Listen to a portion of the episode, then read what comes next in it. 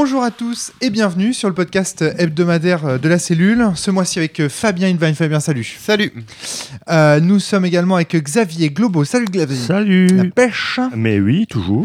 Nous sommes avec Antoine Morgenthaler. Bonjour, bonsoir. Et aujourd'hui, nous allons parler d'un jeu de Ron Edwards qui s'appelle euh, Spionneux. C'est toi, Fabien, qui ramène ce jeu dans ta sacoche. De quoi qu'il s'agit que Spionneux Donc, Spionneux est un jeu de 2007 euh, comme tu as dit, de Ron Edwards, qui est un, des fondateurs de The Forge et euh, du mouvement de l'indépendance euh, anglophone, en jeu de rôle. dans Spionner, on joue des espions à Berlin durant la guerre froide.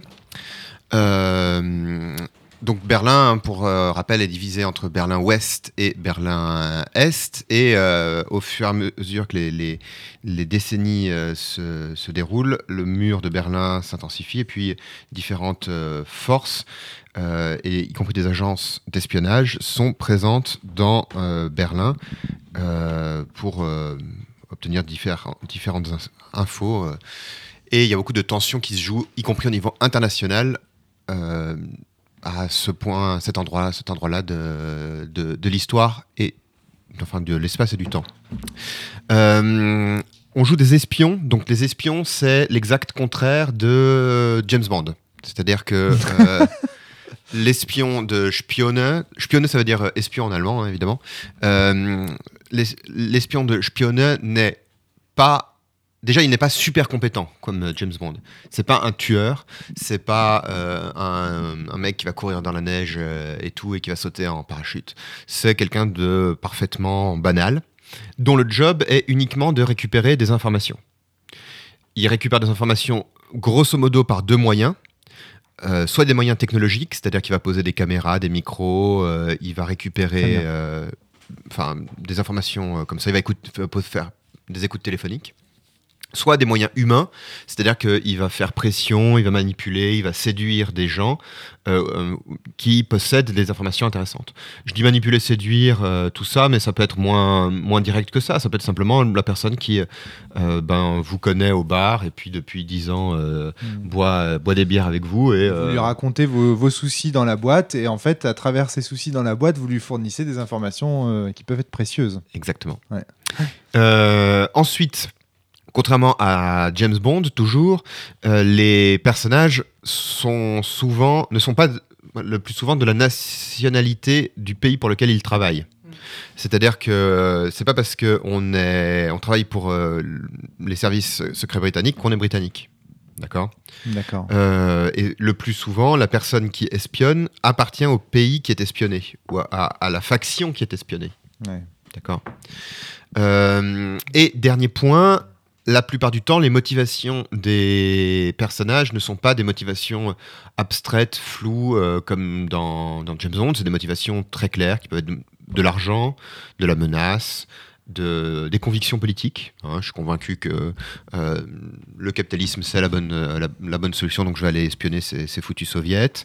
Euh, L'espion a des, a des convictions personnelles. Il peut avoir des convictions personnelles. Ça peut être sa famille qui trempe euh, dans l'histoire. Ça peut être. Il peut y avoir plein de raisons pour lesquelles on, on espionne. D'accord. Euh, voilà. Alors, pour parler un peu plus du jeu, euh, c'est un jeu qui est de Ron Edwards et à force de lire ces jeux, je, je suis assez fan de la, de la théorie de l'auteur en jeu de rôle. En tout cas, je trouve que ça, ça marche assez bien. Et pour Ron Edwards, on voit apparaître des constantes. Et une constante qui revient souvent chez Ron Edwards, c'est cette enthousiasme ce, côté très fan pour un, sujet qui va, espionner, qui va espionner, qui va euh, développer, à, développer à, fond. quoi. La moitié de Spionne, c'est euh, des textes de synthèse qu'il a écrits sur euh, qu'est-ce que c'est qu'un espion, quelles sont les grandes agences d'espionnage qui existent, à quoi ressemble l'histoire, notamment qu'est-ce que c'est un espion, c'est très très intéressant. Donc rien que pour ça, ça vaut la peine, je trouve, de lire le, le bouquin, parce que c'est des histoires qui parfois dépassent complètement la complètement la, fiction avec tout un tas de trucs. La réalité dépasse la fiction. Euh, voilà et euh, parce que c'est des personnages qui sont très excentriques, très bizarres, avec des, vies euh, souvent assez incroyables. Donc beaucoup restent nécessairement obscurs, y compris aujourd'hui. et c'est et en termes de fiction, c'est un, grand cri d'amour au roman de John le Carré. Alors j'en ai pas lu, mais euh, il y a beaucoup de- d'espionnage justement dans cette euh, la veine telle que je la décrivais jusque-là. Et c'est un jeu qui date de quand? 2007. Euh, 2007, d'accord. Donc euh, 2007. C'est la euh, fin de la forge hein. c'est le on milieu de la forge. On est à l'âge d'or de la forge. ouais. Ouais, c'est le milieu, de la, le milieu de la forge. Euh, alors, Oui, ouais. c'est un jeu dans lequel. C'est un jeu aussi qui se prolonge à travers un site internet, c'est-à-dire qu'il y a- il y a un site internet sur lequel on peut voir Ron Edwards jouer euh, à espionner avec des amis, et on peut soi-même donner des, aller poster des, des rapports de, de parties euh, là-bas. D'accord. ouais. Euh, voilà, donc il y avait, il y avait tout un tas de trucs qu'il avait développé à ce moment-là. Je trouve que Ron Edwards a, a ce mérite de souvent pousser assez loin ses réflexions et puis son travail de, de publication et d'édition. Euh, que dire d'autre? Qu'est-ce qui vous intéresse encore Le Que- système de jeu. les- Alors le système de jeu, c'est un système façon euh, Perceval et Caradoc dans euh, dans Camelot. C'est un peu Le, le sy- le système de résolution plus le système de résolution. Voilà, c'est ça. Un t-shirt de 2, t-shirt de 3. euh, C'est ouais. C'est-à-dire c'est incompréhensible. euh, C'est assez, assez- c'est assez. En fait, on va préciser un peu plus. On joue de 2 à, je dirais, 5 joueurs, peut-être 6 joueurs. Euh, Il y a deux espions. Il y a parmi les joueurs deux joueurs qui chacun ont un espion, enfin sont le, le- le- plaident pour l'espion, et les autres jouent euh, ce qu'ils veulent. Ils jouent tout autour, ils jouent les, les personnages autour, et ils peuvent, euh, ils n'ont pas, ils n'ont pas de- de mission particulière. C'est un jeu sans meneur. C'est un jeu sans meneur, tout à fait. Et en fait, on va, les scènes passent de l'un à l'autre et chacun raconte une scène, alors éventuellement avec des apports des autres, euh, et va amener, va faire avancer l'histoire de chacun de ces deux espions. Ces deux espions sont créés en début de partie euh, de façon très particulière, qui est que il y a une il y a deux feuilles. Il y a une feuille qui correspond à la personnalité publique de l'espion, l'identité euh, civile. Donc là, qu'est-ce qu'on avait? On avait Alors voilà, ce qu'il faut dire, c'est que tout de suite, Ouais. c'est que vous venez de terminer la partie, qu'on enregistre donc euh, ce débrief. Donc on- il ne va pas y avoir de générique, de coupure, de machin. On passe directement au débrief de la partie. Alors, Dernier truc, avant qu'on se lance dans la fiction, euh, puisque des gens l'ont demandé, et que moi ça m'a quand même assez touché dans la partie, trigger warning, on va parler de violence, et de violence physique et de viol. Donc si vous ne voulez pas en entendre parler, euh, bah voilà. très bien. Vous savez ce que c'est espionner, et puis euh, vous pouvez aller en savoir plus sur le site d'Adept Press, la boîte de Ron Edwards. Ok, très bien. Euh, donc les personnages, euh, pour commencer, puisque tu parlais de la création de personnages, euh, Fabien, est-ce que euh, vous avez quelque chose à dire à ce niveau-là Globo, Ben, Antoine, on, va, présenter ouais, les on- on va personnages présenter les personnages. et peut-être faire des commentaires sur la façon Ouais. dont c'est créé. Alors déjà, les, les personnages, c'est des, c'est des, des- à la base, c'est des pré-tirés du, du livre qu'on choisit parmi plusieurs. Alors on peut, on peut en créer d'autres euh, dans l'absolu en prenant comme exemple ce qu'il y a, mais là en l'occurrence, nous on avait le choix entre 8, 7 ou 8 euh, ça euh, identités et on en a choisi du coup une chacun. Alors moi du coup j'étais euh, soit Jürgen Krause ou Renata Krause. J'ai choisi Jürgen d'être un homme. Donc j'étais né à Hanovre. Euh, la nationalité c'était la République fédérale d'Allemagne. Et mon, mon job c'était euh, étudiant à l'université libre. Et j'étais, alors oui, j'étais euh, dans la catégorie jeune parce qu'il y a deux catégories de, de personnages, les, les plus, euh, plus anciens et les, et les plus jeunes, selon si jamais ils sont assez âgés pour être des, des vétérans de la Seconde Guerre mondiale, euh, enfin, ou avoir vécu, vécu, vécu cette époque-là. C'est un élément important de, de- parce qu'il y a beaucoup de factions d'espionnage pour lesquelles, au, sein, au sein des espions, il y a des générations différentes qui, du coup, ont des points de vue différents Mhm. sur les trucs. Voilà, ce qu'il faut expliquer aussi, c'est que hum, y a quatre périodes. Donc, soit on joue dans les années 50, les années 60, 70 ou 80.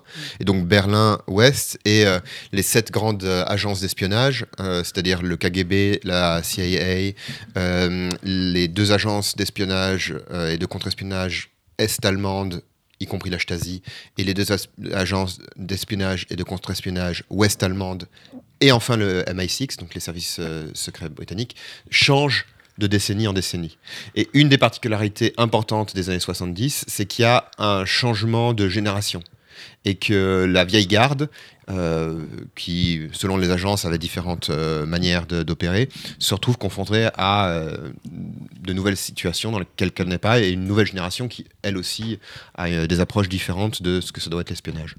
Très bien. Et par rapport à ce que tu décrivais sur le background historique, le jeu est très précis. Au début, on tire au hasard la décennie dans laquelle on va être, et ça, nous, ça change vraiment le contexte de chaque agence. Avant qu'on choisisse nos personnages, ça Ah, va changer. le- Avant, voilà, c'est ça. Avant la création des C'est personnages. ça. Et il y Donc a le un- jeu détaille beaucoup à chaque fois le contexte historique par décennie pour qu'on ait une vision du, du, de, de- du background. Quoi. Et en tant que présentateur de l'histoire, tu dois présenter une grosse quantité d'informations au début, Mm. euh, qui était un, ce qui était un petit peu lénifiant, faut dire. Euh, parce que on avait du mal. on avait- enfin bon, on, on a joué après le repas et on il sortait de table, chaud. on était Ah ouais. tous en train de, de roupiller. Et euh, on était tous en train de roupir, Ça- il fallait on, s'accrocher. on a, on a Alors, le survécu, mais c'était. Ministerium für Staatssicherheit, alors comment ils sont eux euh, Ah oui, parce qu'en plus, tu traduisais plein de trucs en allemand, euh, le jeu Voilà, était en anglais et tu traduisais en français derrière, euh, c'était c'était quelque chose. c'était un peu particulier. Et donc, Et- pour, conti- Ouais, continuer sur les, sur les personnages, donc voilà, il y avait cette idée d'anciens d'anciens et vieux. Euh, ça précise un- une, une région de Berlin dans laquelle, dans laquelle j'habite, et après, j'avais plusieurs liens avec des personnages euh, existants. Donc, j'avais un lien avec euh, mon père, un ancien professeur, et un petit ami ou une petite amie américain ou américaine.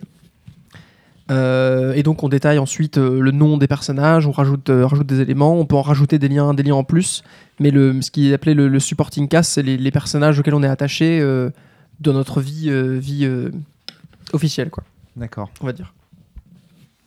Je pense que tu fasses aussi ton côté officiel et puis on fera ensuite tous Ah, les deux le. Alors, ok. Moi, mon, officiellement, je suis Andrus Alisievich. Je suis biélorusse. Donc, j'ai la double nationalité euh, russe et biélorusse. Je suis un traiteur. Et euh, dans le supporting cast, j'ai dans mes contacts un manager la- dans une ambassade et un bon ami allemand qui est poète. Et là, c'était une femme, finalement. Alors, en l'occurrence, euh, mon contact à l'ambassade, euh, le manager que je connais à l'ambassade et, euh, et la personne qui m'embauche régulièrement pour, pour euh, bah, quand il y a des, des prestations culinaires à faire à l'ambassade, américaine bien sûr. Et euh, mon amie euh, allemande et poète, et Anna Krause, qui est la sœur de de Jürgen. Oui, on a ensuite construit autant que possible avec les, les- les relations qu'on a déjà établies en tant que personnage et aussi les relations qu'on a du côté espion, des liens, des recoupements pour que tout ça euh, crée, des, choses. Et donc, il n'y a, ouais. pas- y a pas de création de personnage au sens habituel du terme. C'est-à-dire, c'est plus que il y a des fiches de personnages euh, qui ont été pré-créées et données dans le jeu, Hmm. avec un, une certaine, euh, un certain nombre d'informations. Et, les- et les joueurs doivent ajouter le lien en fait. Ah, Voilà, euh, il alors, la il- relation map des, des personnages. il y a voilà, ça. Il y a plusieurs éléments qui font que les, les joueurs personnalisent le, le, le personnage. Tu voulais ajouter quelque chose Non, non, non, non, je tiens juste mon micro. Ok. Et euh, le premier élément, c'est de combiner cette vie officielle avec une autre feuille qu'ils choisissent et qui est en principe indépendante, qui est la feuille de mission. C'est-à-dire, en haut, il y a l'agence pour laquelle tu travailles.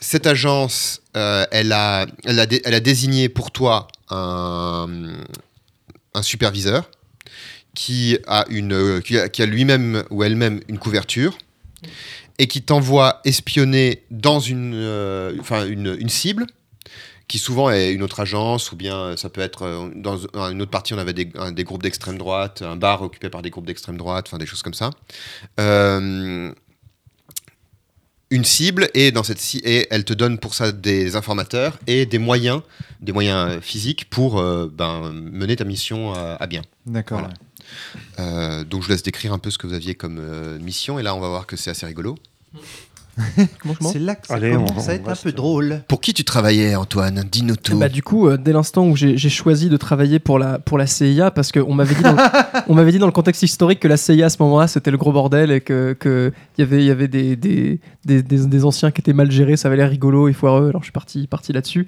Et aussi parce que comme, euh, comme Globo avait choisi. euh, Non mais t'imagines juste KGB, si euh. l'un de deux là, globaux, pourrait, hein, les militaires, ou Antoine est vraiment un espion à la cellule, tu vois, ils sont Mm. qui ont infiltré nos rangs. T'imagines Là, ils sont en train de jouer. Non, mais à la cellule, on est tous agents doubles, on espionne d'autres Oui, gens non, pour la cellule. sûr, non, bien sûr, non, mais bien sûr, mais en plus. Oui, qu'est-ce qu'il y a? Il paraît qu'il y en a certains parmi nous qui postent sur Casus Anno. C'est pas vrai. Chut, chut.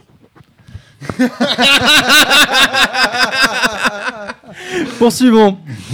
Donc, Donc choisi la Voilà, CIA. attaché à la, à la CIA. euh, Ça te va bien, ça? Mon, euh, donc, j'étais lié à la- l'ambassade américaine. Euh, celui qui gérait mon, mon opération, c'était Jack Palsey. Un détail important, c'est que le, j'étais, j'étais euh, légalement, entre guillemets, euh, lié, à, lié, à, lié à ça.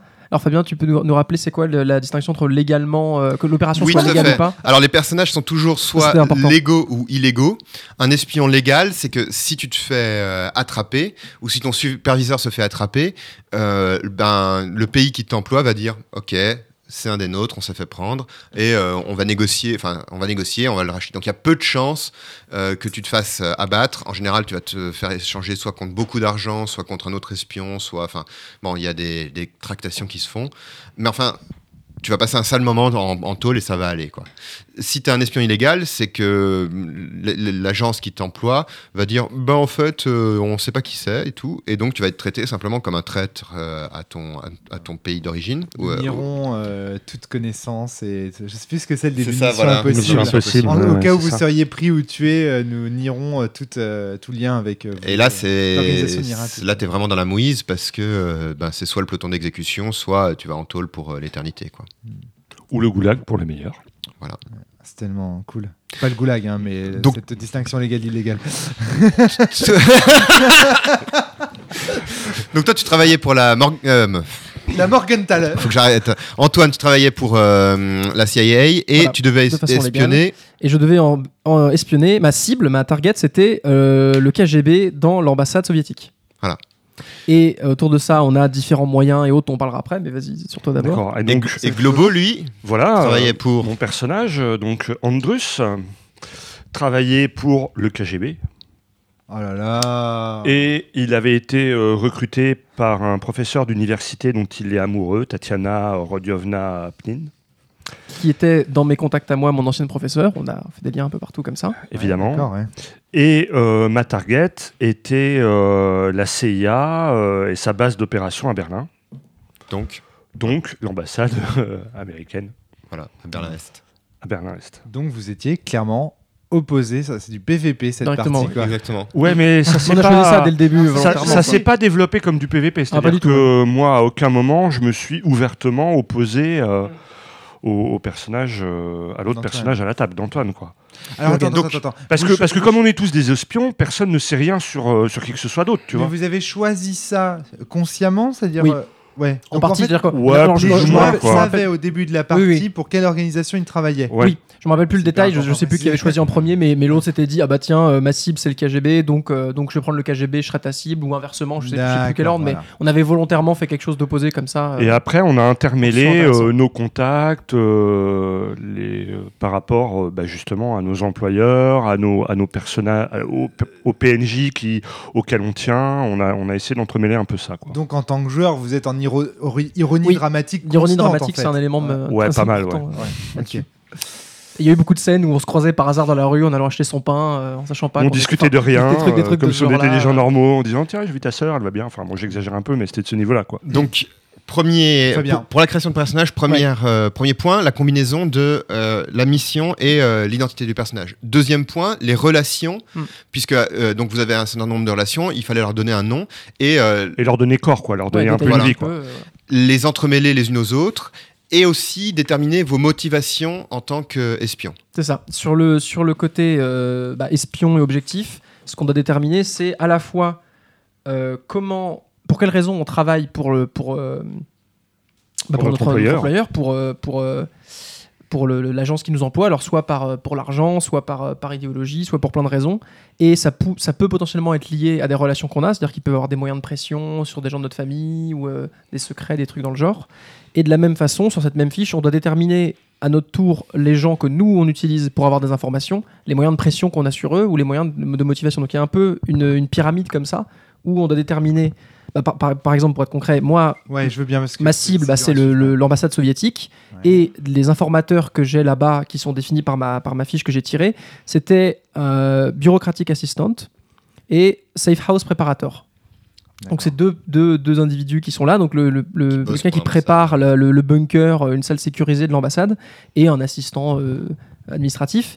Et donc je dois leur donner un nom, détailler un petit peu qui ils sont, et je dois commencer à détailler euh, soit comment euh, je suis en relation avec eux déjà, soit et par- exemple euh, tout ce que Globo a fait, c'est que sa toute première scène, il a dans sa première scène établi le, le jouer comment euh, cette, cette relation euh, naissait.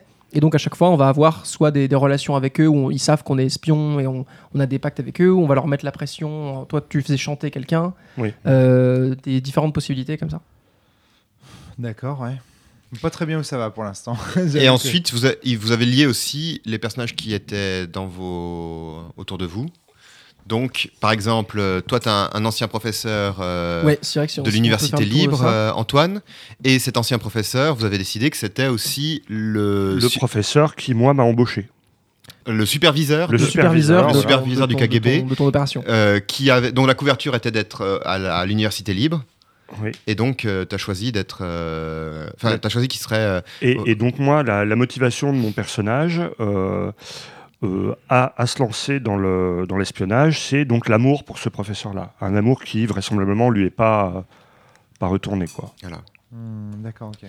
Et pour un autre exemple, toi, tu as établi euh, comme, euh, comme un, un des moyens de pression de ton personnage sur, euh, sur une de tes cibles. Voilà. Euh, C'était. euh, Donc moi, il se trouve que oui. j'avais j'avais deux deux points d'entrée à la CIA. J'avais la femme de l'ambassadeur américain et un janitor, je sais plus ce que c'est déjà. c'est concierge un concierge. Et donc moi j'ai euh, posé d'emblée que en fait j'ai fait euh, chanter la femme de l'ambassadeur parce que j'avais des, com- des, des photos compromettantes qui avaient été faites avec ma bonne amie euh, allemande Anna Kraus qui est la sœur de donc j'ai des photos où il y a la sœur du personnage d'Antoine qui couche avec l'amba- l'ambassadrice et je vais voir l'ambassadrice en lui disant euh, je vais tout révéler si vous ne faites pas ce que je veux filez-moi des infos quoi. D'accord, ok. Et ça, moi, je le cale. euh, j'y pense un peu quand on, quand on remplit les cases des motivations des uns et des autres. Et, euh, j'attaque la première scène où, euh, où je vais voir l'ambassadrice pendant le bal, pendant un bal le, le 31 décembre, et où je lui montre les photos à cette occasion-là. Et moi, je suis à l'ambassade parce que, eh bien, je suis le traiteur de l'ambassade, quoi. D'accord, ok. Troisième. Ah oui, il y avait un autre truc sur ta motivation, c'était que. Elle était Antoine. idéologique. Moi, de mon côté, c'était. euh, Il y avait un aspect idéologique où euh, j'étais globalement assez convaincu par, euh, par le, le rêve américain et par euh, le potentiel de tout ça. Donc, euh, a priori, j'étais j'étais volontairement associé à, à, la, à la CIA et aux opérations qu'il y avait. Et par ailleurs, en, en garantie supplémentaire, euh, mon père avait eu euh, des activités euh, proches, de, proches de certaines personnes qui auraient pu l'amener à Nuremberg. Des choses comme ça, c'était un peu un, C'était un nazi. un hein. ancien nazi. Un ancien nazi. Et donc, c'était un peu une pression supplémentaire de la CIA au cas où, en disant qu'ils avaient des, des éléments sur mon père. Mais euh, en tout cas, au début, euh, je, je- je le voyais comme un élément en plus qui- qu'ils avaient comme fair play, mais je, je- participais de, de bon, de bon gré. D'accord. Oh mon dieu, ce que c'est chaud à suivre votre euh, truc. Moi, je suis pas du tout familier Mais- euh, mais de cet univers. hein. C'est une, c'est une des difficultés du jeu, quoi. Oui. C'est-à-dire qu'on en prend plein la goule au départ. Ouais. Entre les différentes Moi, je suis organisations, en comprendre. J'ai j'ai essayé de Eh prendre ben, des notes. de- Bah, Eh imagine- ben, nous, eh ben, en nous, c'est pareil. Ok, d'accord, ça me rassure. Je... Parce que là, début- maintenant, on, vous- on vous, on vous donne début- la, la description de tout ça avec euh, le, le réseau des relations, a priori, après avoir fait la partie, etc. Donc, quand les choses ont, quand on a une bonne vision d'ensemble, Mais au ça- départ, moi, qui est quel PNJ, Voilà. comment il s'appelle, quelle est la. Moi dire, aussi, un peu, mal. euh, ça a été, ça a été très laborieux parce que comme, plusieurs le, fois des comme le, le background est très riche et que- qu'il y, a un- il y a un contexte his- historique énorme, euh, bah on, on se demande tout le temps alors qu'est-ce qui, qu'est-ce que je peux mettre en place qui soit cohérent avec ça, qui soit intéressant? Et c'est vrai qu'une des difficultés aussi, c'est qu'on sait pas trop. Alors sur, sur le, le sous-titre du jeu, c'est euh, Story Now in, euh, in euh, Cold War Berlin. voilà. Et donc, du coup, il y a. On, on- on voit assez vite que, notamment parce qu'il y a beaucoup des motivations qui sont liées autour de l'amour, etc. On voit bien que l'idée, c'est davantage d'être dans des, des situations dramatiques, etc. Mais quand même, quand le background du jeu est très très riche, il y a quand même une. On se demande à quel point il faut euh, le connaître sur le bout des doigts, pouvoir le, pouvoir le respecter, pouvoir suivre tout ça. Et il y a un peu un, peu un, un syndrome de. euh, à quel point le jeu est pas simulationniste euh, vu l'ampleur de l'univers qu'il présente, ou à quel point on doit pas l'être un petit peu. Et c'est c'est une, c'est une surcharge, une quantité d'informations à gérer qui est. euh, Ouais, qui est ouais, compliqué, j'ai l'impression- qu'on a- des choses à raconter sur la. Et euh, moi, je tiens à dire que Globo. en fait, il y a que deux fiches de personnages à la table. Donc toi, tu as à peu près les notes que tu as prises sur ton personnage, mais le personnage de l'autre, même si tu as lié un ou deux PNJ ensemble, il y a aussi un certain nombre de PNJ qui sont pas liés à toi. euh, que t'as pas forcément trop repéré et le troisième joueur lui bah en l'occurrence Fabien il a euh, sous le nez ni l'une ni l'autre quoi Qu'est-ce que tu voulais dire, Fabien? Alors, ben, je vais le dire tout de suite finalement. Ah oui. Sur la surcharge cognitive, euh, je pense que cette surcharge cognitive fait en fait vraiment partie du jeu. C'est un vrai élément de jeu. C'est ce que je me suis dit au bout d'un moment. ouais. Euh, c'est un vrai élément de jeu. Alors c'est moins apparu dans cette partie, mais dans l'autre partie que, j- à la, que j'avais joué, j'avais déjà joué une fois euh, parce que pour, préparer un peu le, podcast. Et euh, on avait, euh, c'était pas l'opposition KGB euh, CIA, c'était des trucs beaucoup plus compliqués. T'avais un groupe d'extrême droite, t'avais le, le- des services secrets euh, de est allemand qui se tiraient dans les pattes. euh, Enfin bon, des trucs assez assez complexes. Mais cette surcharge cognitive, en fait, elle, elle faisait, et même ici, elle fait vraiment partie du jeu parce que c'est la même surcharge cognitive que ont aussi les espions. C'est-à-dire que quand ils prennent une décision, quand ils, ils choisissent quelque chose, ils sont obligés de penser aux positions de toutes les, les agences, de tous les gens qui sont autour d'eux et d'anticiper les réactions qu'ils pourraient avoir ou pas. Est-ce qu'ils vont pouvoir négocier ou pas avec euh, les, euh, les autres? On Tu est dans une machine très très complexe dans laquelle le déplacement de chaque rouage a des conséquences sur des rouages Exactement. lointains. Et donc, du coup, il faut, il faut essayer de, de prendre les meilleures décisions stratégiquement, etc. Et du coup, cette sur- surcharge cognitive-là, elle permet de se mettre un peu à la place, d'être un peu comme si on y était. Et c'est quelque chose que j'avais connu aussi dans un jeu que... Euh, Ça, c'est très sim, justement, comme le disait, Non, euh, le faisait remarquer. Antoine. J'avais, j'en veux pour contre-exemple un, alors un projet que j'ai beaucoup testé, mais que je n'ai pour le moment encore jamais abouti, euh, dans lequel on joue des elfes dans une, euh, la cour du, de l'empereur des, des elfes, et euh, dans lequel très rapidement il y avait aussi une, une grosse surcharge cognitive qui apparaissait parce qu'il y avait plein de personnages, Qui avait Euh, fait des liens, des pactes. voilà, c'est ça. Ouais. et au bout d'un moment, bah, en fait, quel que soit ce que tu fais, tu es obligé de déplaire à quelqu'un pour plaire à quelqu'un d'autre, donc tu es en train de, Ouais, t'es tout le temps en train de gérer les relations des uns avec les avec autres. ouais. Et donc, au bout d'un moment, ben, tu avances beaucoup à l'intuition, tu vois, tu le vois, parce que tu peux. T'as Tu peux personne. pas prédire vraiment les conséquences de tes actes tant, tant, tant c'est complexe. Exactement, personne n'a de, de- de vue d'ensemble, pas même le, le, le MJ. T'as Et- l'illusion que quelqu'un de très très fort, une puissance de calcul extraordinaire serait capable de le faire, C'est mais ça. que c'est pas à ta portée. Donc au final, tu finis par aller au jugé, etc., sentir les choses. Exactement. Te Et, je trouve que c'est une sensation qui est à la fois est déplaisante parce que évidemment c'est un peu angoissant, surtout ici euh, dans ce contexte-là, et en même temps euh, je la trouve, euh, je, je la trouve intéressante. Elle dit, tu vois, il y, a- il y a quelque chose de, de- de vraiment fort en termes de fiction Moi, tu, qui est tu- sais, euh, c'est le- c'est aux échecs que j'ai typiquement ce genre de Ah ouais sensation, de surcharge cognitive liée. à- Je me dis, mais si j'avais une puissance de calcul suffisante, je serais capable de faire le meilleur coup et tout ça, mais les implications sont tellement grandes, tellement immenses que mon cerveau limité n'y arrive pas. Et je, je suis. et Ah, moi j'ai ça à la bataille. hein. Les échecs, euh, Et- pas besoin d'aller mais, jusque-là. mais, tu, mais tu vois, souvent les, les décisions géopolitiques ou euh, géostratégiques sont euh, comparées. Et c'est très souvent qu'on compare par exemple Vladimir Poutine à un joueur d'échecs, euh, tu vois ce que je veux dire, ou à euh, tous les gens qui doivent prendre des décisions en fait euh, géostratégiques à des, joueurs d'échecs. Et à mon avis, c'est parce que justement cette, sensation de surcharge cognitive, ils l'ont aussi quelque part. hein. Moment anecdote. J'ai découvert récemment que Vladimir Poutine, en fait, euh, eh ben, tu dois pouvoir le croiser dans les années 80 à, dans, dans à, Berlin, puisqu'il a travaillé pour le KGB et, euh, pour, euh, dans, les années 80 à, à Berlin-Est. Donc ça peut être une grosse guest star un peu comme. Exactement, euh, voilà. qui tu Ça peut être un PNJ euh, et, euh, de, de, de, de l'univers. C'était le moment anecdote. Et dernière chose, dans la création de personnages, on tire tous un. Enfin, les deux personnages tirent un sombre secret. Ah oui, alors ça, Ah, on y arrive quand même. Le narrativisme arrive là. ça, il faut Alors, en parler. Le sombre secret. C'est-à-dire que euh, tu écris, chaque personne écrit sur deux papiers de- euh, des trans- une transgression. Une transgression, c'est quoi? C'est quelque chose que soit tu as fait, soit quelqu'un que tu connais a fait, et qui est particulièrement grave. C'est génial.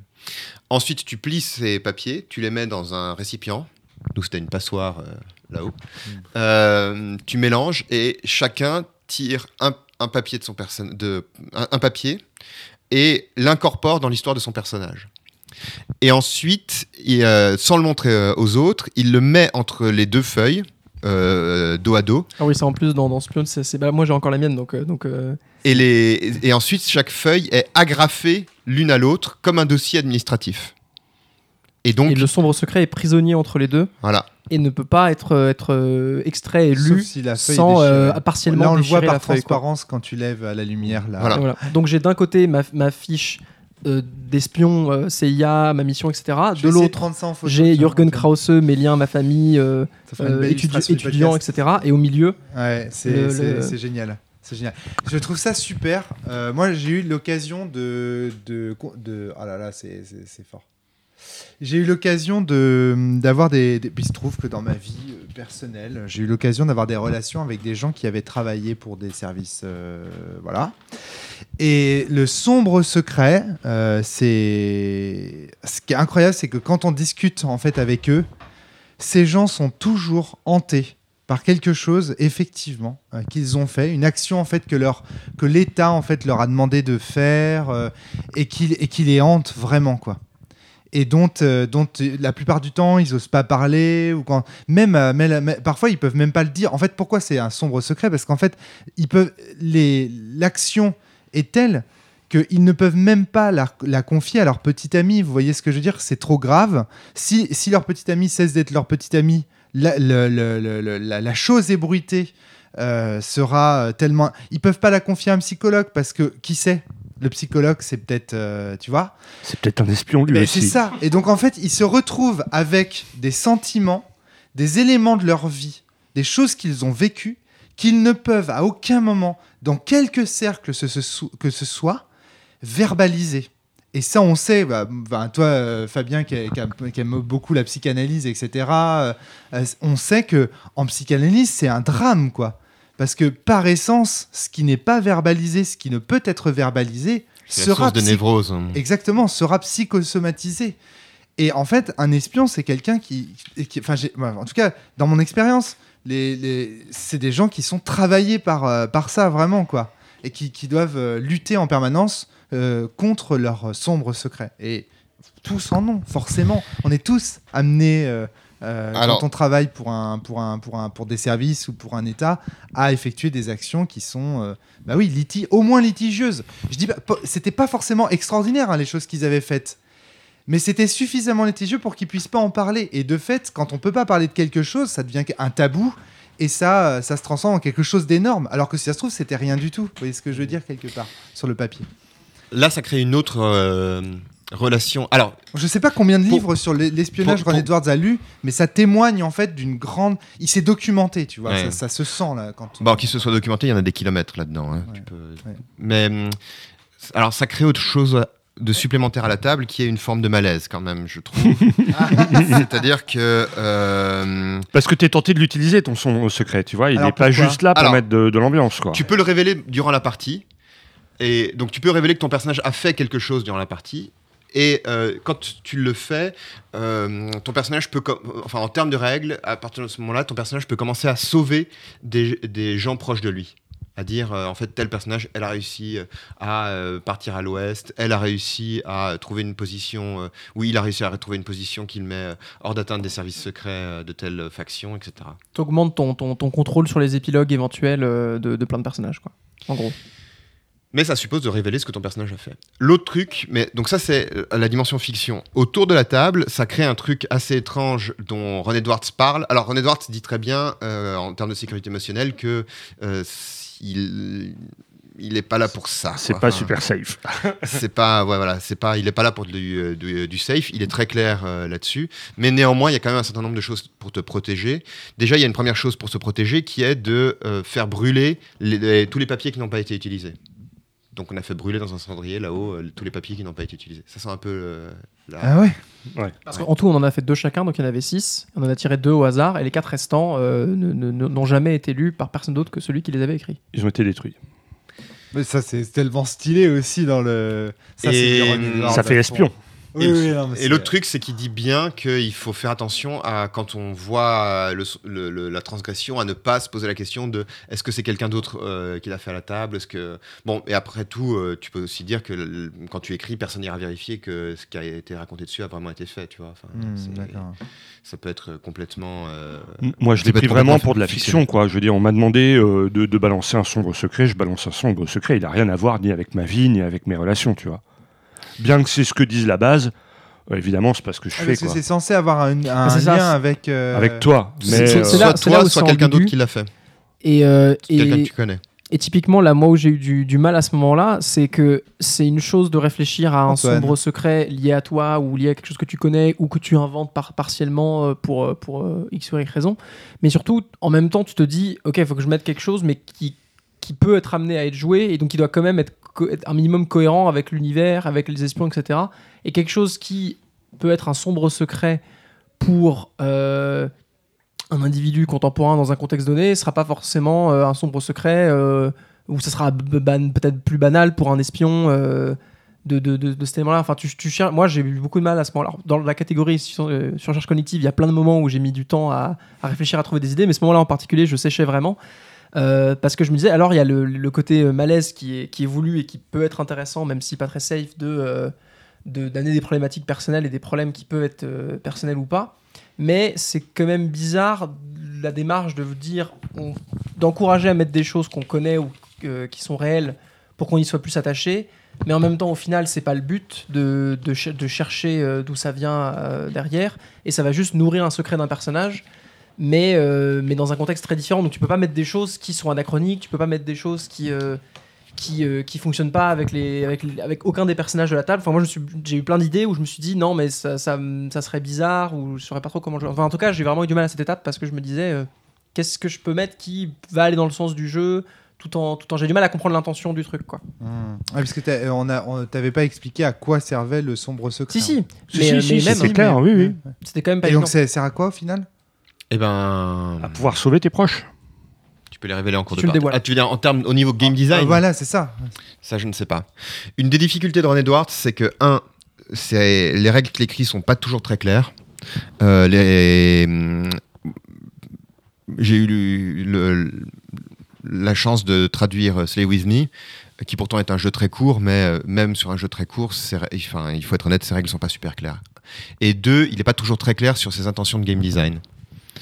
Ce, qui, ce que je regrette beaucoup parce que je trouve souvent ces jeux sont vraiment intéressants, mais euh, il y a souvent pas mal d'interprétations laissées au lecteur ou de choses à, à bricoler, euh, à compenser, à faire des rillettes soi-même.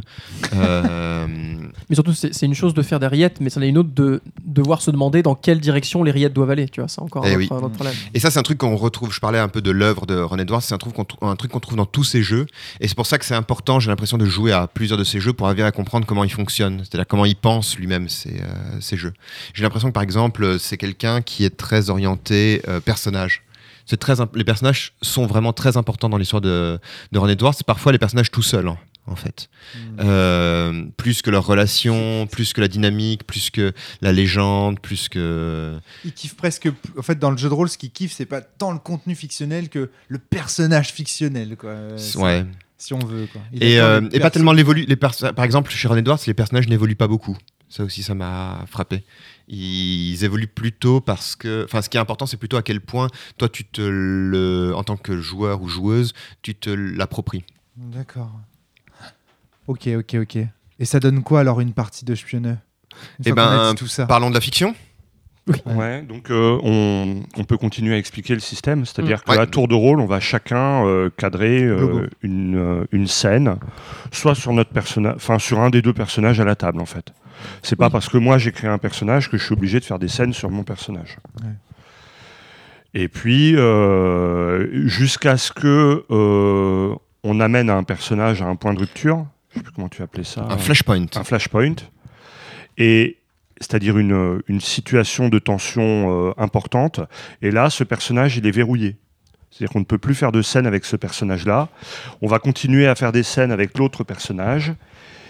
Et euh, jusqu'à ce qu'on amène le deuxième personnage, lui aussi, à un flashpoint. Et là, après, on va résoudre les flashpoints euh, par le système de résolution. D'accord.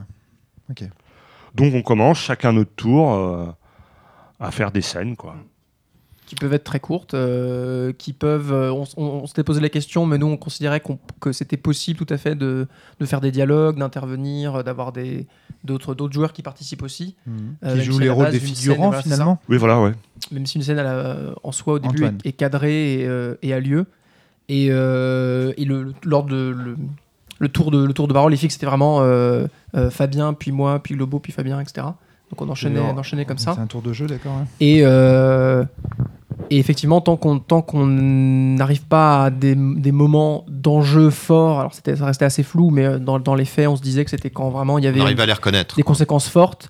On, on ne fait pas appel au système euh, de résolution du tout, juste on raconte les scènes les unes après les autres. Quand quelqu'un pointe Et, un euh, pistolet et sur toi, fondamentalement, c'est un- c'est un Au moment où quelqu'un cadre une scène, il a euh, sa seule limite, c'est qu'il pouvait, il pouvait pas immédiatement euh, tuer un personnage ou le, le- le- le mettre en, en, danger, en danger majeur ou hors d'état de nuire, etc. Euh, mais euh, quand quelqu'un cadre une scène, il pouvait quand même amener des choses assez, assez fortes. En particulier, le, le, le, il n'y en avait qu'un notable, mais le, joueur qui n'a pas de d'espion, comme il est davant- davantage amené à jouer les figurants, etc. Toi, régulièrement, Fabien, t'amenais des situations plus. euh, genre, tu as pu décrire au début d'une scène immédiatement que le personnage de. Euh, de C'était quoi ton nom de personnage encore une fois C'est Andrus. donc And- Andrus trouvait euh, son ami poète, qui était la sœur de mon personnage, euh, blessé euh, très gravement, qui avait été, euh, été tabassé, battu, euh, battu à mort presque. et qui, euh, qui était euh, mortellement blessé, paf, au début d'une scène. Quoi. Donc, euh, sans, sans les- l'autorité qu'on a pour décrire des choses est assez forte. Et immense. ouais. Et en fait, ce n'est que quand, en tant, à la limite en tant qu'espion, on, on demande des choses très fortes que va y avoir un flashpoint pour euh, éventuellement voir si on, si on... Alors, c'est pas tellement... bon, on, décrira après, mais le flashpoint, c'est pas tellement une situation de est-ce qu'on va réussir à faire quelque chose? Parce qu'en fait, dans les scènes qu'on décrit en, amont, on, on peut décrire plein de trucs. On peut décrire les informations qu'on a, on peut décrire la, le, un lien qu'on crée avec un informateur, on peut décrire une, une réussite d'une tentative de chantage, on peut décrire plein de choses. Et, euh, et c'est vrai que le flashpoint reste assez, assez interprété sur ce qui se passe. tu as des, des conseils dans la, dans la base pour savoir euh, comment cadrer ces scènes Alors. Ou c'est très libre Euh, Pas vraiment. voilà. Mais euh, il y avait quand même une idée très forte dans le jeu. Euh, grosso modo, la dynamique qui, qui se faisait, c'était que les deux espions faisaient avancer leur histoire. Moi, j'ai très rapidement compris qu'il fallait que je leur mette des bâtons dans les roues. Et en particulier, donc, je cherchais comment les autres personnages, euh, les autres PNJ pouvaient réagir pour euh, leur apporter des problèmes. Donc, par exemple, l'exemple qu'a donné euh, Antoine. Et surtout, il y a un concept qui est essentiel dans le jeu, qui est le concept de cold. Le froid, donc le, le cold, c'est le fait que l'espion est de plus en plus isolé de son superviseur et euh, même voire même voir des personnes qui l'entourent. Ah, c'est génial. C'est-à-dire que il y a plein de raisons qui expliquent, euh, qui expliquent ça. Souvent, c'est le fait que euh, l'agence pour laquelle tu travailles part en vrille parce qu'il y a des conflits politiques, parce qu'il y a des conflits de génération, parce que l'agence devient complètement Tu te paranoïaque, retrouves livré à toi-même. parce que tu crains que ton superviseur ne soit passé jugement. à l'ennemi, par exemple. Euh, parce que tu crains que euh, les informations que tu, que tu utilises ne, ne- ne- ne vont faire du mal à tes, à tes amis, donc tu es obligé d'être méfiant vis-à-vis de ton superviseur. euh, Enfin bon, et donc que tu es de plus en plus euh, isolé. Ouais. Et ça, c'est quand même quelque chose que j'ai essayé d'utiliser en faisant en sorte de vous aliéner autant que possible vos, vos superviseurs. En fait, il se trouve, pardon, on, on revient, tu sais, au, au principe de Shege, qui dit que si tu génères toi-même une adversité et que tu la résous, eh ben c'est chiant. Dans la foulée. Si Ouais. tu rés- euh, ta propre adversité. Ta propre adversité. Et là, en l'occurrence, je pense que c'est pour ça que c'est intéressant qu'il y ait des joueurs à la table qui n'aient pas de personnage. Parce que toi, dans ton, dans ton expérience un peu tradie de jeu, tu vas avoir tendance à plaider pour ton personnage. Donc tu vas pas euh, le mettre dans la merde pour euh, refaire une scène derrière où tu l'en sors. Quoi. Et c'est pas qu'un truc tradit, hein, c'est même, je pense, dans l'intention du jeu, tu vois. Oui, oui, oui, je Le- pense que c'est dans l'intention du jeu. Je le- pense qu'il a ça en tête, Ron Edwards. quand Le truc, c'est que euh, si tu, si- j'imagine si tu jouais à deux, même, même dans la configuration qu'on avait là à trois, euh, t'es pas encouragé à aller chercher des noises à l'autre, c'est-à-dire à cadrer une scène dans laquelle euh, tu, tu, tu le mets, tu mets dans la mouise.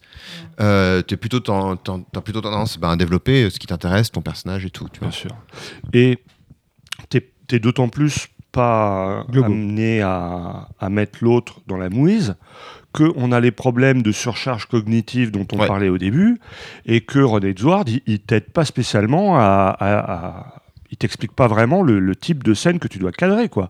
T'es un peu livré à toi-même, t'es en pleine surcharge cognitive, euh, tu vas pas aller faire chez les autres. quoi. Tu essaies déjà de, de poser les murs d'une fondation autour de ton personnage pour, pour construire un truc, quoi, comme tu peux.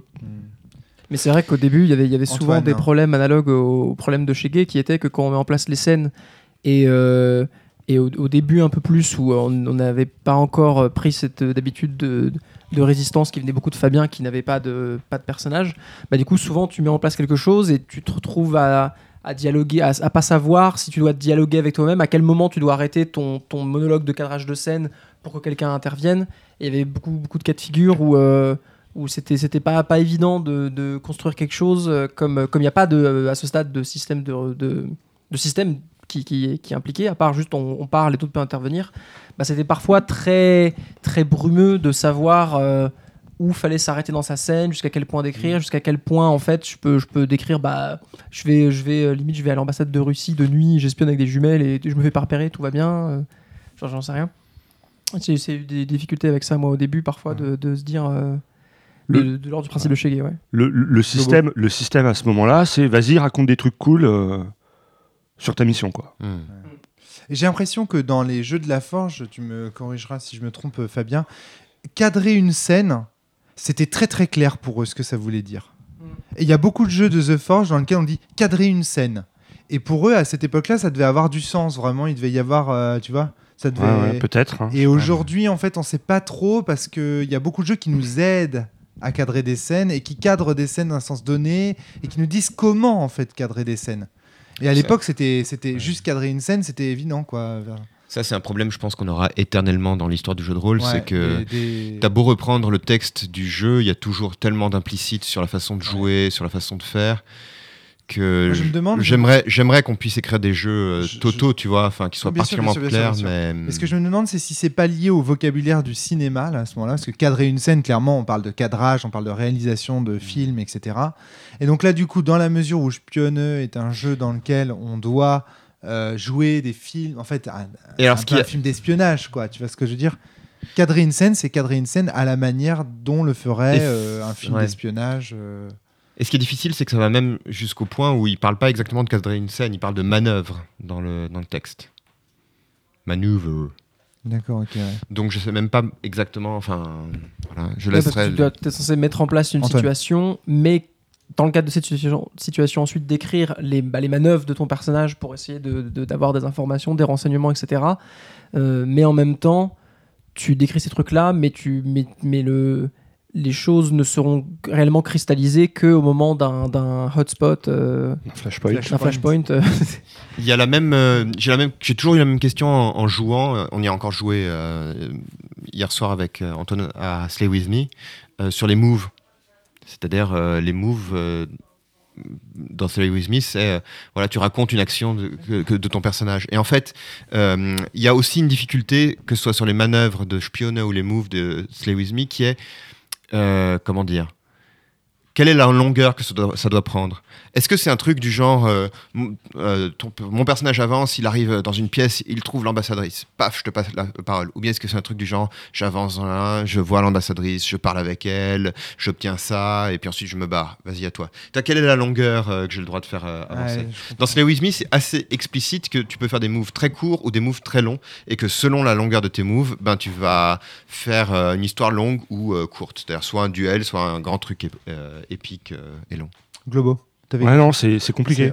T'es- euh, en rappelant que à ce moment-là, t'as pris, euh, je sais pas, une petite dizaine de PNJ dans la gueule, euh, Oui, les toujours, 6 ou ouais. 7 à l'avance, T'es etc. déjà quoi. Donc, fatigué euh, rien qu'à l'exposition de l'univers dans lequel on t'a mis. et nous, en plus, on a eu la bonne idée de faire ça euh, en début d'après-midi, après un bon repas, euh, bien au chaud. Au chaud. euh, waouh, on était tous. euh. Donc les, les débuts, ont, moi, moi, je. Voilà, ça va que j'ai l'habitude d'improviser, mais euh, c'est c'est pas facile donc, de, de- rentrer dedans. Quoi. Juste une petite question pour toi, Fabien. C'est est-ce que, euh, d'après les parties, la partie que tu as faite de Spionneux avant celle-ci, est-ce que ça ressemble à une partie de Spionneux telle que tu te Oui, l'imagines je- Ouais, moi, moi, ok, j'ai l'impression que oui. Ok, très bien. Moi, si tu veux, Et- tout de suite, mon, mon, mon sentiment général sur ce jeu, c'est que c'est un, un- un bon jeu, un jeu correct. Euh, pas un jeu extraordinaire, mais euh, ça vaut la peine d'y jouer et ça vaut la peine de, de le tester si tu t'intéresses aux questions de- d'espionnage. c'est de loin pas un, un jeu parfait, mais j'ai l'impression que c'est un, un jeu qui fait le taf. Voilà. D'accord. Je me demande aussi si c'est pas un jeu pour vraiment en profiter, il faut déjà vraiment bien connaître ces, ces questions, Eh avoir lu oui, le livre et tout. Parce que là, là vraiment, j'ai beaucoup ressenti dans cette partie un problème de, de manque de référence euh, Euh, Mais tu vois, ça, ça c'est un truc, tu peux te dire, euh, imagine les gens qui ont, qui savent pas ce que c'est que le Seigneur des Anneaux ou Ouais, la fantasy. je, je sais bien. Et puis on l'a euh, fait jouer à, à euh, des trucs qui nous semblent tellement évidents. dans le euh, contexte de quelque chose qui euh, naturellement euh, crée beaucoup Bien de surcharge, ça, ça ajoute encore plus. Tu vois. Alors euh, oui, euh, là, un, un- un- un système complexe de, de JR Tradi, c'est peut aussi être une autre forme de surcharge, mais, euh, mais ouais. Et ouais, vas-y, Ouais, alors moi, je, je vais te donner mon avis aussi. Du coup, Euh, moi, je dois dire que dans cette partie-là, j'ai passé de vraiment bons moments. Il y a des bons mo- des moments où je me suis carrément fendu la poire, quoi. Mais parce que moi, là, rigoler, tu t'es mis à rire. ah oui, j'ai- pas euh, pu, j'ai pas pu m'empêcher de rigoler. Ouais. Déjà parce qu'il y a de la tension, et puis parce que moi j'aime le, le côté drama des choses. Et il y a des moments, c'était pas piqué des verres, quoi. Et, Ah, et- l'ironie, et l'ironie euh, dramatique, bah, euh, Ah. étrangement, euh, je, je les ai même plus forcément en tête. Mais je sais que j'ai bien rigolé, que j'ai passé un bon moment. Est-ce que, est-ce que je trouve que c'est un bon jeu? Moi, je trouve qu'on est trop livré à nous-mêmes pour que ce soit un bon jeu. Tu vois, j'en ai trop chié, quoi. Même si ça a produit des moments qui étaient cool. Mais, mais moi, je me suis, je me suis pas senti soutenu par l'auteur pour le coup, quoi. hein.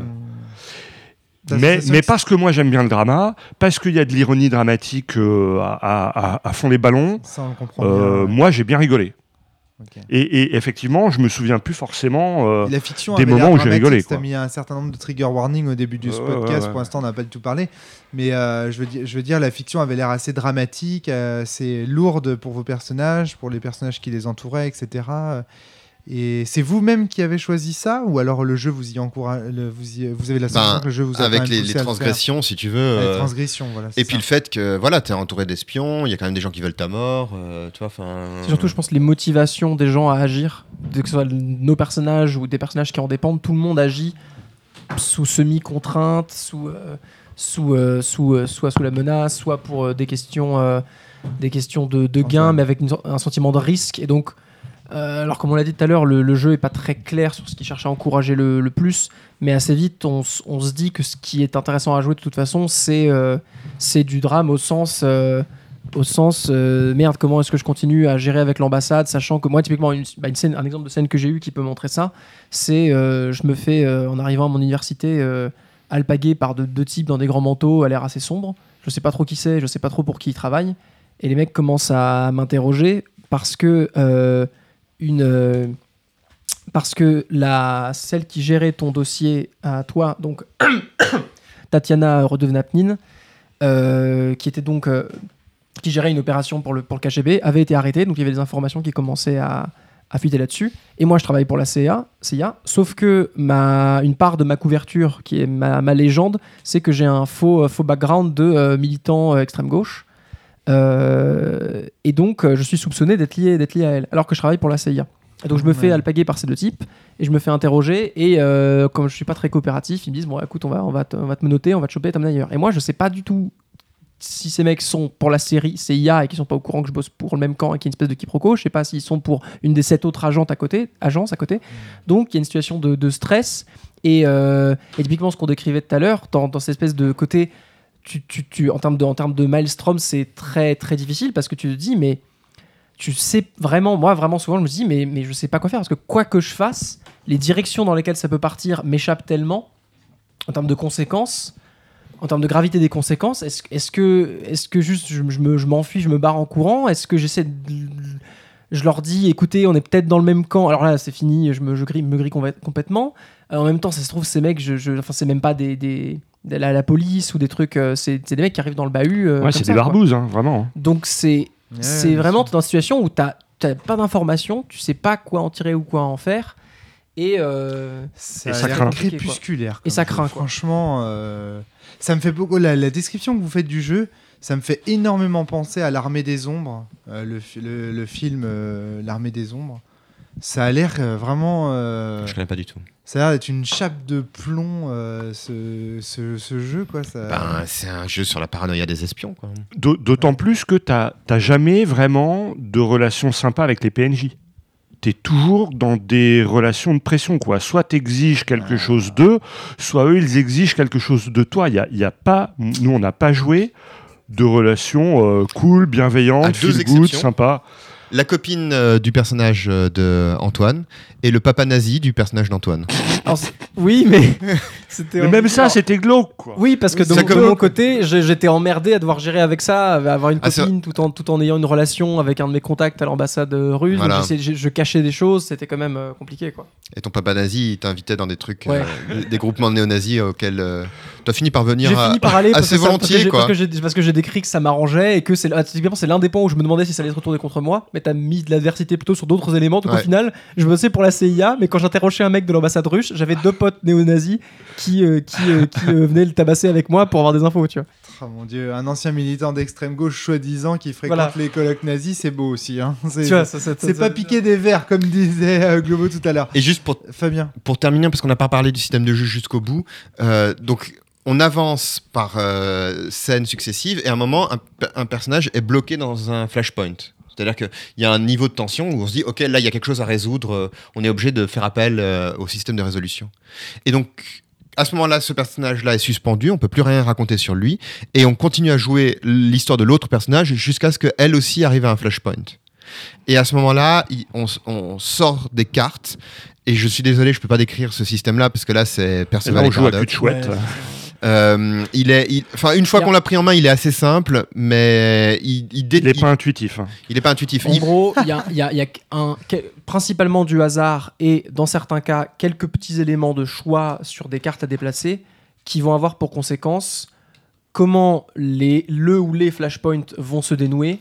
Ça va juste déterminer qui parle dans quel ordre et avec quel niveau de pouvoir sur la narration. C'est-à-dire qu'à l'issue de, de la, du cul de chouette, on a des cartes qui nous disent Du cul de chouette.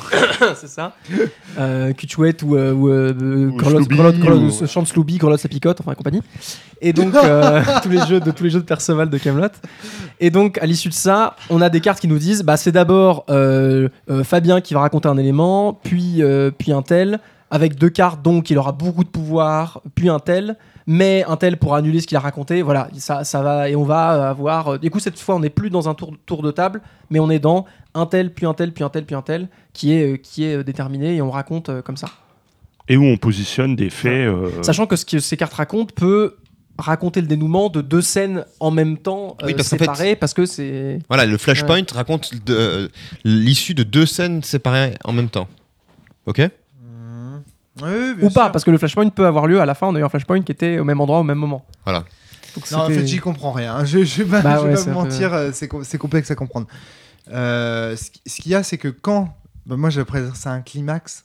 Ouais, Oui, peu- c'est un peu ça, ouais. Quand deux scènes arrivent à leur climax, c'est une seule et même résolution qui va déterminer de la, de la résolution des deux scènes en même Tout temps. à fait.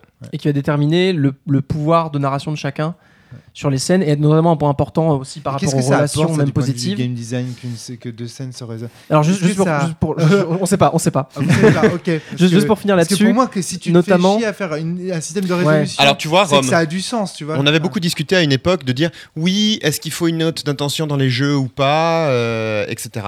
Moi, je pense que vraiment, c'est important en tant Ah oui. qu'auteur que tu expliques ce que tu fais, pourquoi tu le fais, dans quel euh, ce que objectif. c'est censé produire, etc. Alors, Ron Edwards donne une longue note d'intention sur le plan fictionnel, fictionnel en t'expliquant bien ce qu'il veut obtenir d'un point de vue fictionnel. D'un point de vue de comment dire, de dynamique de jeu, de maelstrom, de, enfin bon, euh, de, il le fait, il le fait pas, il le fait même jamais dans ses jeux, et euh, ça c'est vraiment dommage parce qu'on. Résultat, euh, dix ans après, c'est incompréhensible. C'est pas incompréhensible, tu vois, on arrive, enfin moi je trouve qu'on arrive à en tirer des, des bonnes parties, mais Oui, ce, pardon, excuse-moi. ce serait quand même plus. C'est, dur de dire que c'est un c'est mauvais. un- Tu vois, c'est un, jeu, c'est un jeu qui est imparfait, mais c'est un jeu qui est intéressant quand même. Oui, oui, oui, Hein. oui. De toute façon, c'est simple. Mais là, par exemple, on comprend pas pourquoi on résout deux Ouais, climax par un même système Ça, je suis d'accord. Sans doute qu'en cherchant dans ses notes, dans, dans tout ce qu'il a produit, parce qu'il il écrit énormément, on pourrait trouver une réponse, mais voilà, moi, j'ai j'ai que 24 heures dans. Est-ce que c'est pour journée. donner le sentiment que les deux scènes sont liées, mais que les gens le savent pas? Par exemple, tu vois, ce serait pour euh, dire, euh, bah, en fait, vous ne le savez pas, mais l'issue en fait de cette scène-là, c'est dépendant d'une seule et même chose, mais dont vous ignorez pour créer une espèce de sensation encore plus de euh, d'ignorance ou de conséquences incalculées ou ignorées des, des joueurs. Je sais pas. Alors moi j'ai une Une hypothèse, hypothèse qu'on a relativement peu explorée, c'est que ça se justifie s'il y a vraiment un antagonisme fort entre les deux personnages. Quand les deux personnages s'affrontent, ah bah oui. Euh, là, c'est intéressant. Il se trouve qu'il n'y a, y a rien qui pousse particulièrement tes personnages à s'affronter. Mm. Même si nous, ça on travaillait dans des. sur le long terme surtout. Oui, voilà, nous, on travaillait, euh, leur identité. Il c'est s'est. Voilà. dit, comme ça, en 4 PVP, le système par défaut peut gérer ça. quoi. Voilà, je pense. C'est une hypothèse. C'est une interprétation. ouais. D'accord, ouais. Ah, c'est une hypothèse euh, qui que je trouve assez séduisante. Notamment parce qu'il y a un, un des enjeux de ça, c'est si jamais on arrive dans le dans le dans l'usine à gaz à avoir des, des espèces de combos de cartes, en gros, on peut raconter des choses en dépassant l'autorité qu'on a dans les scènes classiques. Du genre, on peut décréter soudainement. euh, bah, tel personnage là, en fait, c'est une taupe qui est aussi dans le, dans le camp euh, en face. Donc tu peux Ouais. vraiment retourner des trucs. Et on en parlait avant, même des relations a priori positives sont jamais à l'abri à un moment donné d'être complètement euh, retournées. Ou, euh, Et ou créer un espèce d'effet Voilà. de surprise, un effet d'inattendu. Ça, C'est un euh, exemple de ce que espèce c'est- de. T'as compris de jusque-là T'as compris? Oui, j'ai compris. Eh ben, on- on- alors ça tombe bien, on va aller vers la dernière, euh, dernière mécanique, euh, Oh la merde. histoire de, de vra- sens- vraiment te paumer. Je sens qu'on va passer au niveau supérieur Ah oui. encore. Il y a une dernière mécanique qui est la révélation. C'est-à-dire qu'à tout moment dans la partie, tu peux révéler ce- euh, la, voilà, la transgression de ton personnage. Donc tu, tu, tu peux le, le, le- le révéler petit à petit ou en une seule fois. Donc tu et à ce moment-là, tu déchires euh, ton, ton, ton dossier administratif, tu sors le, papier et tu le montres euh, aux autres. Bon, et tu le révèles aussi dans la fiction. C'est-à-dire les personnages doivent le savoir dans la fiction. Et à partir de ce moment-là, à la fin de chaque flash, flashpoint, il y a une mécanique supplémentaire dans laquelle tu tires des cartes et tu choisis une- un destin avec un certain nombre de contraintes pour un des personnages qui est lié à toi. C'est-à-dire que tu peux dire, bon, ok, telle personne arrive à s'enfuir vers l'Est, telle personne euh, euh, est abattue, fin de... est abattue, euh, enfin, c'est pas forcément une fin positive d'ailleurs, Non, non, mais une fin. une fin pour Ouais. un, des un des personnages secondaires. Sachant que, Ah, c'est génial. à cause de la succession des flashpoints, ton personnage a de bonnes chances d'être arrêté ou tué avant la fin de la partie. Ton personnage principal. D'accord, ok. Donc, ouais, ouais. Donc, euh, tu dois quand même te pré- si tu veux vraiment sauver les personnes auxquelles tu es lié, tu dois te, te- te- te- te Te révé- révéler ton. révéler rapidement ton sombre secret pour. euh, Alors, le problème, c'est qu'il n'y a aucun lien euh, fictionnel. C'est-à-dire, pourquoi diable Hey les gars, j'étais un sale connard il y a 10 ans. euh, ah ouais Et alors Et ben maintenant, euh, je peux envoyer. Part vers, Voilà, euh, c'est ça. Ouais, Ma d'accord, fille, ma fille va trouver, euh, va trouver refuge euh, en- en- au Caire. euh, voilà. Et donc, dans, dans la fiction, moi, je révèle mon sombre secret. Euh, Attends, ah, tu- mais alors pourquoi ta feuille n'est pas déchirée Qu'est-ce que c'est que cette mais tasse- si, ma feuille, elle est, elle est, elle est Oui, déchirée, certainement. Ah, regarde, une- tu une- vois, j'ai juste déchiré une petite voilà. Oh, il a déchiré ça proprement. Moi, je t'aurais déchiré sans. Mais non, On, avait besoin de la lire encore. hein. Euh, en, en fait, euh, Anna, donc la, la sœur de, du personnage d'Antoine, s'est fait tabasser quasiment à, à- à mort devant le pas de ma porte. Et, euh, et mon personnage, il, il, il veut quand même. Enfin, moi, Globo, j'aimerais sauver ce PNJ, quoi. En sachant que mon sombre secret, accrochez-vous, trigger warning, c'est j'ai violé ma meilleure amie. Donc, Donc, cette- ma sœur, ce personnage qui est euh, au voilà, bord de la mort. et qui est au bord de la mort sur le pas de ma porte et que j'ai utilisé pour faire chanter l'ambassadrice euh, et prendre des photos salaces avec.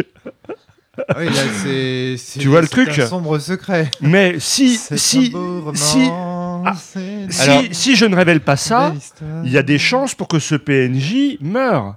Et moi, j'ai quand même mauvaise pas conscience avec tout à la ça. mécanique Ah. du, euh, de déterminer les De, euh, de je peux lui sauver la vie, quoi. Donc je choisis de révéler ce truc euh, vraiment Donc là, c'est assez cohérent, tu vois, Fabien. Par rapport au truc du ça n'a aucun lien, là, on voit Oui, que mais ça peut pourquoi avoir un lien. Alors, pour- le problème, C'est un peu dur, là. Si quand même, parce Avec que fictionnellement, non non non, non. fictionnellement, tu vas voir l'ambassadrice et tu lui dis, euh, oui, euh, donnez-moi ces trucs parce que j'ai beaucoup à me faire pardonner d'elle euh, et tout. D'ailleurs, enfin et et genre pourquoi l'ambassadrice d'un seul coup elle ferait, Ah oui, t'as raison, été un salaud, donc je vais te donner les informations ultra confidentielles que tu dont tu as besoin pour la pour Ah la oui, sauver. d'accord, ouais, c'est vrai. C'est ok. très très étrange comme, euh, tu vois, faut vraiment, faut vraiment. C'est un peu tiré par les cheveux, ouais. Ah ouais, il faut faire des rillettes, euh, mais pas plus des, ri- des- des rillettes de mammouth quoi. En fait, l'aspect cohérent de ça, il vient du fait que toi, ton secret, tu l'as depuis le début de la partie dans ta fiche. Donc c'est plus et que toi tu le connais.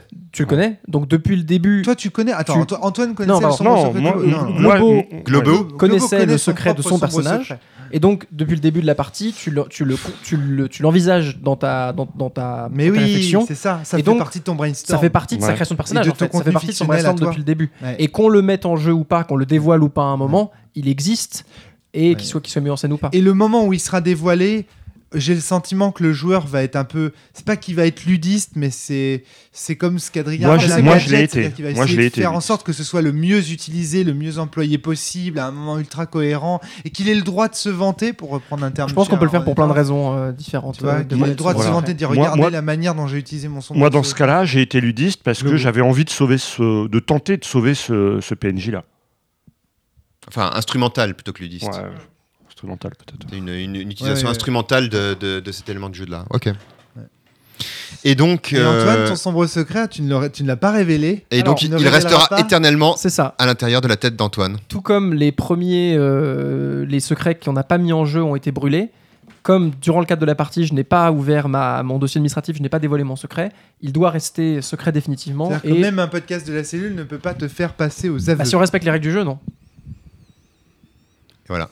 C'était quoi ton sombre secret Non, non, le dis pas. hein. Bah, écoute, tu sais garder un secret Le dis pas. Moi aussi. Hein Ouais, ah non, non, mais c'est La ok. base. Très bien, très bien. Et voilà. On ne saura donc pas le sombre secret d'Antoine. Et donc, comme ça, on a fait le tour du fonctionnement du jeu. Du Et coup, donc, Oui, sachant que la, la- la- la fin du jeu n'est pas, il y a rien qui est, qui, qui c'était une des questions du début aussi, qui établit quand le jeu va finir. C'est juste à un moment donné quand Ça devient plus possible, quoi. Il y a eu des Ouais, sombres secrets, trop de personnages sont, sont, sont- leur couverture est complètement grillée, il y a plus de moyens d'action. On, on- on voit bien que ça mène vers, vers une fin, quoi. Mais par contre, c'est vrai que il y a, y a ton, ton personnage à toi et aller au bout entre guillemets de, de, bah, de, de- de ses secrets, de se dévoiler pour cet objectif-là. Euh, mais typiquement, le mien en était à un moment encore en, alors, en transition euh, de- de fonctionnement. Mais euh, ça pourrait être encore le, le- le début de ses aventures, entre guillemets. C'est-à-dire qu'il Ouais. y a eu des événements compliqués, mais la fin de la partie peut tout à fait être à un moment donné où le personnage euh, en est à un stade où il dit bon bah euh, il s'est passé des trucs, mais et le mien c'était vraiment bon. Il y a eu des gros conflits avec mon superviseur, il a failli me tirer dessus. moi je l'ai moi je l'ai engueulé pour pour savoir où était ma sœur parce que j'avais compris que c'était des mecs de l'ambassade américaine qui avaient euh, qui avaient kidnappé ma sœur. Je voulais savoir pourquoi. C'était c'était le gros merdier. Mais ça a fini par bon, on fait table rase et on reprend le boulot, mais sur des sur des bases différentes quoi. D'accord. Ton bilan à toi, Antoine, sur le jeu? Euh, bah, mon bilan, alors je partage tout ce que disait Globo, Globo tout à l'heure. Euh, moi, je serais quand même un peu plus, un peu plus, un peu plus sombre. Je pense que ça m'a moins, euh, moins, moins plu dans l'ensemble que toi. J'ai eu, j'ai beaucoup de mal à. Mais en fait, c'est quelque chose qui, que je me rends compte de plus en plus maintenant, c'est que c'est un, peu, un peu similaire à ce qu'on avait eu sur. Euh, euh, mince, les mar aux marches du, du pouvoir. Ouais. C'est-à-dire que moi, dans les jeux où il faut beaucoup raconter euh, avec pas suffisamment d'aide ou pas suffisamment d'inspiration, et éventuellement en ayant un- une surcharge cognitive ou des backgrounds compliqués, je suis rapidement celui à la table qui, ce genre de difficulté, le, le subit le plus. Et, euh, et j'ai tenu cette- voilà. Tenu cette partie-là et ça en valait la peine et c'était effectivement un jeu intéressant.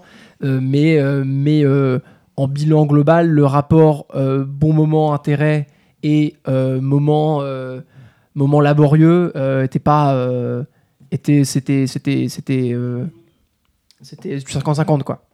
D'accord, ok. ouais, ouais. Alors que toi, Globo, tu dirais la... Non, bah, moi, moi, je, moi, je me suis pas senti soutenu par l'auteur dans ce jeu-là. Ouais, Et ça, ça me fait chier. Mais comme moi, j'aime bien le drama euh, et l'ironie dramatique, je me suis bien fondu à poire. Je- Fabien? J'appuie quand même l'idée que. Voilà, il- si tu si es fan des romans d'espionnage, à mon avis, tu t'en sors Oui, c'est ça, c'est ça, nécessaire, c'est sûr. Ouais, mais tu vois, que- c'est ça, c'est que c'est un prérequis. Pour savoir cadrer une scène type roman d'espionnage, faut en avoir lu, faut en avoir, faut avoir vu des films. euh, Mais c'est un peu pareil pour Ah. L5R, tu vois, ou n'importe quelle. Mais euh, oui, oui, oui, Tu vois, n'importe quelle fiction. euh, Ouais. C'est Ah pour ça ben- que je dis que pour moi, le jeu a un- un- une espèce d'exigence euh, simulationniste dans un sens quand même. C'est que c'est compliqué de, de- d'y jouer efficacement. C'est une vraie difficulté si jamais c'est pas des univers que vous tout connaissez une- très bien ou des types de fiction que vous connaissez très bien. Une exigence à Et, comprendre euh, euh, et c'est vrai que, que encore quoi. plus, moi, ma démarche souvent, alors c'était un peu pareil sur Marche de pouvoir, ma Antoine. démarche dans, dans- à, la, à la cellule, c'est des gens proposent des jeux et, j'ai, euh, et si le, le- le pitch à la base me tente, m'intéresse, euh, je participe avec curiosité. Mais, euh, mais du coup, parfois, on se retrouve dans des jeux où les exigences sont, sont, sont fortes. Et donc là, c'est pas un, un problème du jeu, du jeu en soi si on est conscient de cette exigence.